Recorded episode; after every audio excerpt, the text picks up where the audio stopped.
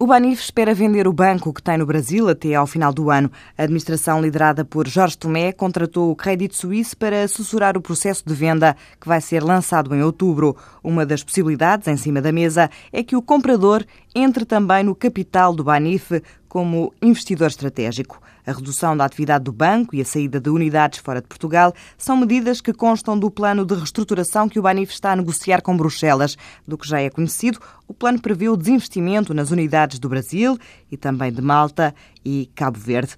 O Banif abandona o Brasil e a Sonai Sierra fortalece a presença no mercado brasileiro. No dia 30 de outubro vai inaugurar um centro comercial em Goiânia o maior do centro-oeste brasileiro. Chama-se Passeio das Águas Shopping, tem mais de 78 mil metros quadrados e espaço para 267 lojas. O investimento foi de 130 milhões de euros e vai permitir a criação de 6.300 postos de trabalho. A empresa diz em comunicado que este é mais um marco na estratégia de crescimento da Sonai Sierra no Brasil. Com a inauguração do Passeio das Águas Shopping, a Sonai Sierra passa a deter e gerir 11 centros comerciais. Nos últimos anos, a empresa investiu mais de 331 milhões de euros no mercado brasileiro.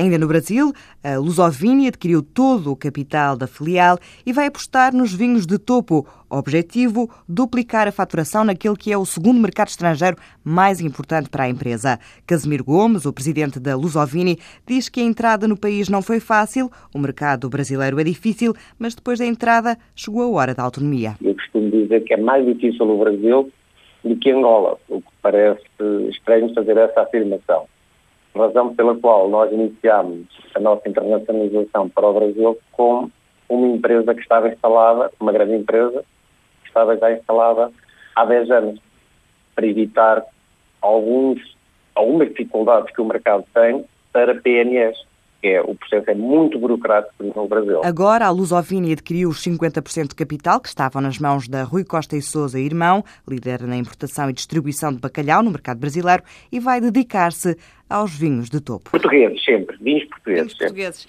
Alguma aposta em alguma região em especial? É, o Dão é para nós a região que tem hoje um potencial de crescimento enorme pela qualidade, porque os vinhos são gastronómicos e o mercado está a tender para vinhos gastronómicos e é por isso que achamos que a região do Dão, concretamente o Pedra Cancela e a Quinta Pinheiros... A Lusovini espera duplicar a faturação no Brasil e crescer 1 milhão de euros em termos globais. O ano passado a empresa faturou 5 milhões de euros.